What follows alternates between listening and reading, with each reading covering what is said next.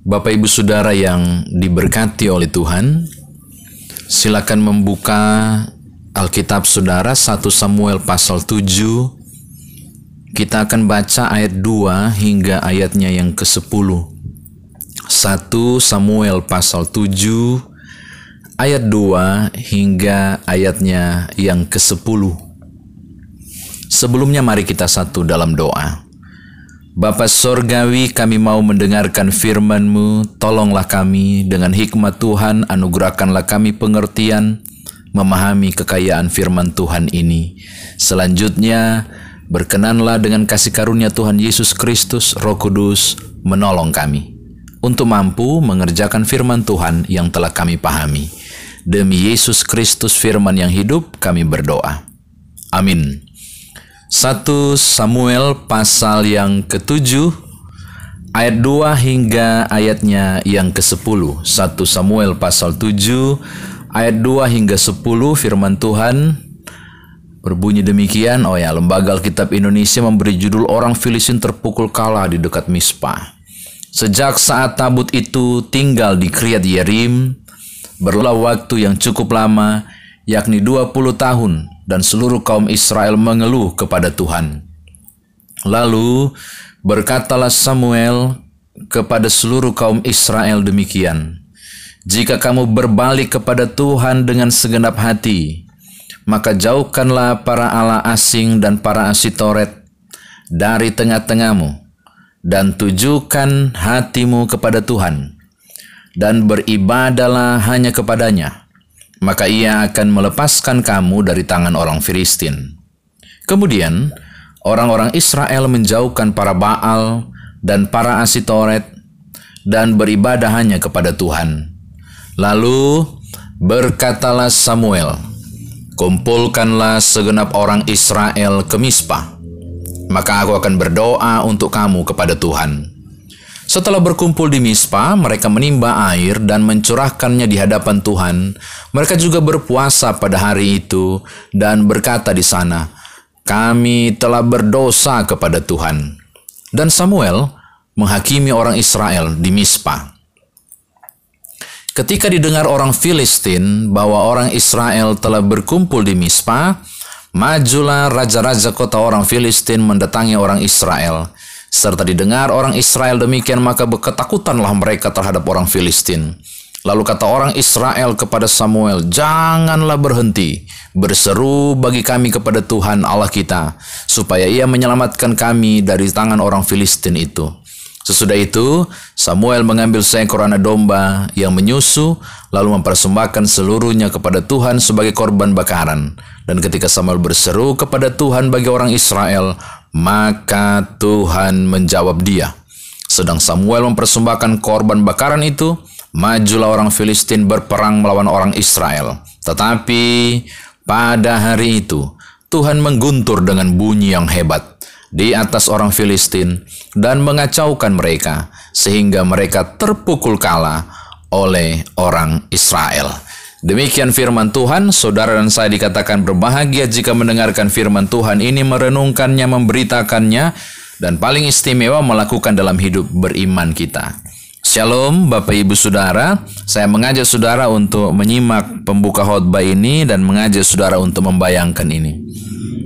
Bayangkanlah aktivitas saudara barangkali sedang melakukan perjalanan hiking, mendaki gunung juga barangkali, lalu silakan saudara membayangkan rute yang akan saudara tempuh dan seakan sudah berada di sana. Bapak Ibu, saya yakin pada umumnya orang akan melakukan dua tengokan ketika mereka melakukan perjalanan jauh termasuk daki gunung atau antar kota, paling tidak ada titik-titik tertentu akan melakukan istirahat di rest area misalnya di pompa bensin kalau perjalanan antar kota atau mendaki gunung di pos-pos tertentu. Nah, ketika mengalami titik istirahat itu ada dua tengokan yang biasa dilakukan. Tengokan yang pertama adalah menengok ke belakang. Saya sebut dengan evaluasi apa yang sudah dilalui, apa yang sudah dilakukan, sudah berapa kilometer perjalanan itu, eh, apa yang dirasakan, itu disebut dengan tengokan ke belakang, yaitu tengokan mengevaluasi. Tengokan kedua yang tidak kalah penting adalah tengokan ke depan. Itu disebut dengan orientasi, apa yang mau dibuat. Seberapa jauh lagi kah perjalanan itu? Apa strateginya yang harus dilakukan? Dua tengokan ini, baik ke belakang mau ke depan, itu sangat penting dalam proses perjalanan mencapai tujuan. Nah, saudara, kegiatan menengok ke belakang dan ke depan ini juga dilakukan umat Israel di bawah pimpinan Samuel. Untuk saudara ketahui, hebatnya Filistin tuh sampai menghancurkan Israel itu bukan saja menghancurkan mereka dalam seluruh sendi kehidupan, termasuk hasil panen dan seterusnya. Saudara harus tahu bahwa kekuatan Filistin itu sangat dikjaya pada zaman itu. Memiliki pasukan pasukan hebat dan pasukan perang yang luar biasa. Tapi bukan itu persoalannya. Hal yang paling mengerikan adalah secara rohani, secara spiritual, Israel pun hancur. Mengapa? Sebab tabut perjanjian, simbol kehadiran Allah berhasil direbut. Saudara bisa bayangkan, simbol kehadiran Allah loh, tabut perjanjian itu, nggak ada di tangan mereka lagi. Berada di Kriyat Yarim, lihat ayat yang kedua. Diambil oleh Filistin. Berapa lama? 20 tahun mereka menderita. 20 tahun juga tabut itu nggak bersama-sama dengan mereka. Ditawan oleh Filistin. Kan kacau itu. Jadi Tuhan mereka tidak ada lagi. Jadi secara psikologi uh, spiritual keagamaan mereka down banget. Bayangkan simbol kehadiran Allah tidak ada. Nah, di saat itulah Samuel mengajak Israel melakukan titik perhentian. Di titik perhentian itu, mereka melakukan juga dua tengokan. Tengokan yang pertama adalah tengokan ke belakang, evaluasi. Apa yang kami bikin? Apa yang kami buat sampai kami jadi begini? Oh itu Samuel mengajak mereka. Tengokkan ke pertama, tengokkan ke belakang. Apa yang kami buat? Apa yang sudah kami perbuat? Apa yang sudah kami kerjakan? Mengapa sampai kami alami seperti ini? Hasil tengokan pertama itu yaitu ke belakang, tengokan ke belakang atau evaluasi ada di ayat yang keenam. Mereka berseru, kami telah berdosa kepada Tuhan. Saudara lihat, mereka sadar akhirnya bahwa kekalahan demi kekalahan mereka alami dengan Filistin, keadaan tidak damai sejahtera, tidak ada shalom mereka rasakan. Bahkan juga tabut perjanjian itu sampai direbut. Itu disebabkan karena satu hal. Mereka berdosa kepada Allah. Mereka menyembah Allah baru. Mereka menyembah Allah asing. Mereka menyembah Baal. Itu yang mereka lakukan ternyata. Mereka sadar. Di titik perhentian itu, satu tengokan pertama dilakukan. Tidak berhenti di situ, saudara Samuel mengajak mereka untuk melakukan tengokan kedua yang tidak kalah pentingnya. Apa itu? Tengokan orientasi ke depan. Kalau begitu mau bikin apa? Kalau begitu apa yang harus dikerjakan? Kalau begitu apa yang harus diperbuat? Dan mereka menemukan hasil tengokan ke depan itu ada di ayat yang keempat. Mereka menjauhkan para Baal dan para, para Asitoret mereka menjauhkan penyembahan-penyembahan berhala. Mereka merobohkan semua patung-patung itu. Mereka melakukan pertobatan besar. Mereka melakukan pembaharuan hidup. Dan kedua, mereka siap berperang. Jadi tengokan kedua ini, yaitu tengokan ke depan, yaitu memperbaiki diri, lalu kemudian siap berperang. Wow, saudara lihat apa efeknya? Bapak Ibu menemukannya di ayat yang ke-7, 8, dan ke-9 Wih, Filistin datang menyerbu. Bagaimanapun mereka ketakutan. Lalu suara nyaring berteriak, janganlah berhenti. Lihat yang ke-8. Janganlah berhenti berseru bagi kami kepada Tuhan Allah kita. Mereka teriak ke, ke, ke Samuel. Dan apa yang terjadi? Pada ayat yang ke-10 Alkitab mengatakan bahwa Tuhan mengguntur luar biasa dengan bunyi yang hebat ke atas orang Filistin dan mengacaukan mereka. Bahkan kalau saudara baca ayat 11, 12, 13 sampai 14, habis Filistin. Tabut itu kembali direbut dan ada damai antara orang Amori dan orang Israel. Jadi pemulihan terjadi ketika mereka melakukan dua tengokan itu. Tapi Bapak Ibu, saya mau sampaikan hal penting yang tidak kita baca ada tersembunyi di ayat yang ke-12. Ternyata Samuel bukan cuma melakukan dua tengokan, yaitu tengokan ke belakang untuk evaluasi dan tengokan ke depan untuk orientasi. Ada satu tengokan yang sangat penting di ayat yang ke-12. Saya mau bacakan untuk saudara ayat yang ke-12. Kemudian Samuel mengambil sebuah batu dan mendirikannya antara Mispa dan Yesana. Ia menamainya Ebenezer, katanya, sampai di sini Tuhan menolong kita. Saudara apa maksudnya? Dari dua tengokan ini, tengokan ke belakang dan tengokan ke depan, Samuel tambah satu tengokan lagi. Tengokan itu adalah tengokan ke atas. Menengada ke atas dan meletakkan sebuah batu dan berkata Ebenezer. Sebenarnya terjemahan Ebenezer bahasa Ibrani ini secara literal begini. Ternyata sampai di sini Tuhan masih sertai. Ebenezer itu adalah suatu pengakuan. Menengok ke atas dan buat pengakuan. Kami ada sampai di sini karena Tuhan. Secara tidak langsung, Ebenezer adalah tengokan ke atas yang berarti tanda syukur. Syukur, tu orang masih disertai oleh Tuhan. Syukur ada Tuhan. Jadi tengokan ke atas tidak kalah penting, yaitu pengakuan tentang Allah yang terlibat di perjalanan mereka, di balik dua tengokan yang mereka lakukan. Jadi tengokan ketiga ini, tengokan yang sangat penting, tengokan pengakuan, tengokan syukur bahwa sampai di sini Tuhan masih menyertai. Bapak Ibu saya kira demikian firman Tuhan ditafsirkan bagi kita. Nah, sekarang bagaimana kita mau bawa dalam kehidupan beriman kita saat ini? Apa pun yang sedang saudara alami saat ini, apa pun yang sedang saudara lakukan dan jalani, saya mau bilang begini kepada Bapak Ibu, hidup hidup ini adalah perjalanan, bagaimanapun tidak. Hidup ini adalah perjalanan. Hidup ini adalah suatu pendakian. Engkau punya target dan saya pasti menuju puncak. Jadi, karena hidup adalah perjalanan, maka mesti jalani. Nah, di saat menjalani itu, saudara akan mengalami beberapa titik perhentian ada banyak titik perhentian sebenarnya yang bisa saudara lakukan di momen tertentu. Salah satunya sakit. Sakit itu adalah titik perhentian sebenarnya. Ketika saudara menengok ke belakang, kenapa sakit? Lalu apa yang harus saya bikin supaya sembuh? Itu itu titik perhentian. Saudara ulang tahun, bersyukur dengan ulang tahun, itu juga titik perhentian. Nengok ke belakang apa yang sudah saya jalani sekian tahun hidupku dan nengok ke depan apa yang harus saudara saya buat dalam hidupku. Apa pun di momen-momen tertentu di corona ini pun di COVID-19 menurut saya adalah tepat untuk membuat satu titik perhentian dan membuat dua tengokan, tengokan ke belakang dan tengokan ke depan.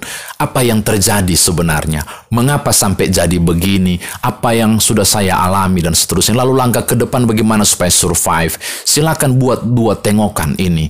Tengokan ini sangat penting untuk kelangsungan kehidupan. Tapi saya mau kasih tahu Bapak Ibu yang tidak kalah penting. Selain engkau mengevaluasi tentang perjalanan hidupmu, memanage luar biasa hidup dalam bentuk evaluasi diri, dan membuat orientasi dengan persiapan yang matang untuk maju ke depan. Selain menengok ke belakang dan maju ke depan dalam tengokan saudara, engkau membutuhkan satu tengokan yang tidak kalah penting. Tengokan ini adalah tengokan menengadah ke atas. Buatlah suatu pengakuan letakkanlah suatu batu Ebenezer dalam hidup saudara untuk menengada ke atas dan berkata, Aku sampai di sini dan keluargaku, bukan karena kuat dan gagahku, tapi karena Ebenezer. Sampai di sini Tuhan masih menyertai kami sekeluarga. Tengokan ke atas adalah suatu bentuk pengakuan, bukan saya, tapi karena Tuhan. Karena anugerahnya, maka aku masih di sini. Tengokan ke atas adalah rasa syukur. Untuk mengembalikan segala hormat dan pujian itu hanya bagi Tuhan di setiap perjalanan kehidupan. Maka tengokan ke atas juga menjadi proklamasi saudara kepada banyak orang. Di jatuh bangun hidup saya, di dua warna kehidupan, di senang dan susah. Kan Daud bilang toh, ada dua warna kehidupan, padang rumput dan lembah kekelaman. Dia bilang ada Tuhan. Maka saya mau katakan hal yang sama. Di dua warna kehidupan saudara. Di suka dan duka, di sehat dan sakit, Ebenezer tetap terjadi. Bahwa semua ada di dalam penyertaan Tuhan. Karena itu saudara, saya mau tutup firman Tuhan ini mau bilang begini. Ketika Bapak Ibu berani meletakkan batu Ebenezer dalam hidup keluarga dan hidupmu dan berkata sampai di sini Tuhan menyertai aku, ini bukan cuma soal rasa syukur, tapi ini adalah perkataan iman yang berimbas pada perbuatan iman. Apa maksudnya nih? Oh begini Bapak Ibu, ketika saudara berani berkata sampai di sini Tuhan menyertai, maka ini perkataan iman untuk mengatakan hal yang lebih lanjut. Kalau sampai di sini saja Tuhan sudah menyertai, maka hari esok di ujung jalan yang tersembunyi yang saya tidak tahu sekalipun, aku percaya Tuhan mau menyertai. Amin. Oh ini penting Bapak Ibu. Jadi kita diajak untuk ketika menyatakan bahwa kini dan di sini ada Tuhan, maka di esok hari di dua minggu ke depan, di ujung jalan, di kita tidak tahu kapan corona berakhir sekalipun, aku juga mau percaya. Kalau hari ini Tuhan sudah sertai aku, maka di ujung jalan yang tersembunyi pun ada Tuhan, maka dia juga akan menyertai aku. Maka ku letakkan masa depan itu dalam prinsip perkataan imanku, bahwa Tuhan juga menyertai hidup dan masa depanku sekeluarga, apa pun yang aku alami. Ini penting saudara, supaya Ebenezer ini bukan cuma jadi ucapan syukur, tapi jadi iman berkelanjutan dalam hidup saudara. Karena itu saya mau tutup renungan ini untuk bilang begini kepada Bapak Ibu. Selamat menjalani kehidupan, selamat mengalami titik perhentian, jangan lupa tengok ke belakang untuk evaluasi, jangan lupa buat perencanaan untuk orientasi ke depan, tapi jangan lupa tengah ada ke atas untuk melibatkan Tuhan dalam perjalanan hidup saudara. Tuhan memberkati Bapak Ibu Saudara. Haleluya. Amin. Mari berdoa. Bapak kami bersyukur untuk firman Tuhan ini. Syukur untuk kasih Tuhan yang luar biasa. Kami boleh diajak bersekutu dalam persekutuan dengan firman Tuhan. Lalu kami boleh belajar tentang kehendak-kehendakmu salah satunya. Kami dimintakan untuk juga secara manusiawi menyiapkan segala sesuatu. Menengok ke belakang untuk mengevaluasi perjalanan hidup kami, merencanakan ke depan, menengok ke depan berorientasi, menyiapkan segala sesuatu menyongsong masa depan. Tapi syukur Tuhan mengingatkan kami bahwa ternyata Ebenezer tengokan ke atas adalah juga tidak kalah penting, yaitu kami melibatkan Tuhan di dalamnya, membuat satu pengakuan bahwa Engkaulah yang berkarya dan bukan kami, tapi juga membuat perkataan iman kami untuk maju ke depan dan mengimani hal yang tersembunyi sekalipun. Ada Tuhan, karena jika Engkau masih menyertai kami hari ini, kami percaya ada penyertaan Tuhan di hari esok. Terima kasih Bapak, hal yang sama kiranya terjadi buat saudara-saudara yang saat ini sedang bergumul di mana pun yang menjang, dapat menjangkau siaran ini dan mendengarkan renungan ini. Bapak berkati semua mereka, Tuhan tuntun, Tuhan sertai, kuatkan mereka. Barangkali momen seperti ini adalah momen titik perhentian kami buat kami melakukan tiga tengokan ini dengan sungguh-sungguh. Kami percaya jatuh bangun hidup kami, sehat sakit kami, senang ataupun susah kami, duka maupun sukacita kami. Karena ada Tuhan di dalamnya, maka kami meletakkan Ebenezer ini untuk suatu pengakuan. Tuhan menyertai kami, maka ke depan juga penyertaan yang sama selalu ada dalam hidup kami. Terpujilah namamu, ini doa kami demi Tuhan Yesus Juru Selamat, kami berdoa. Amin.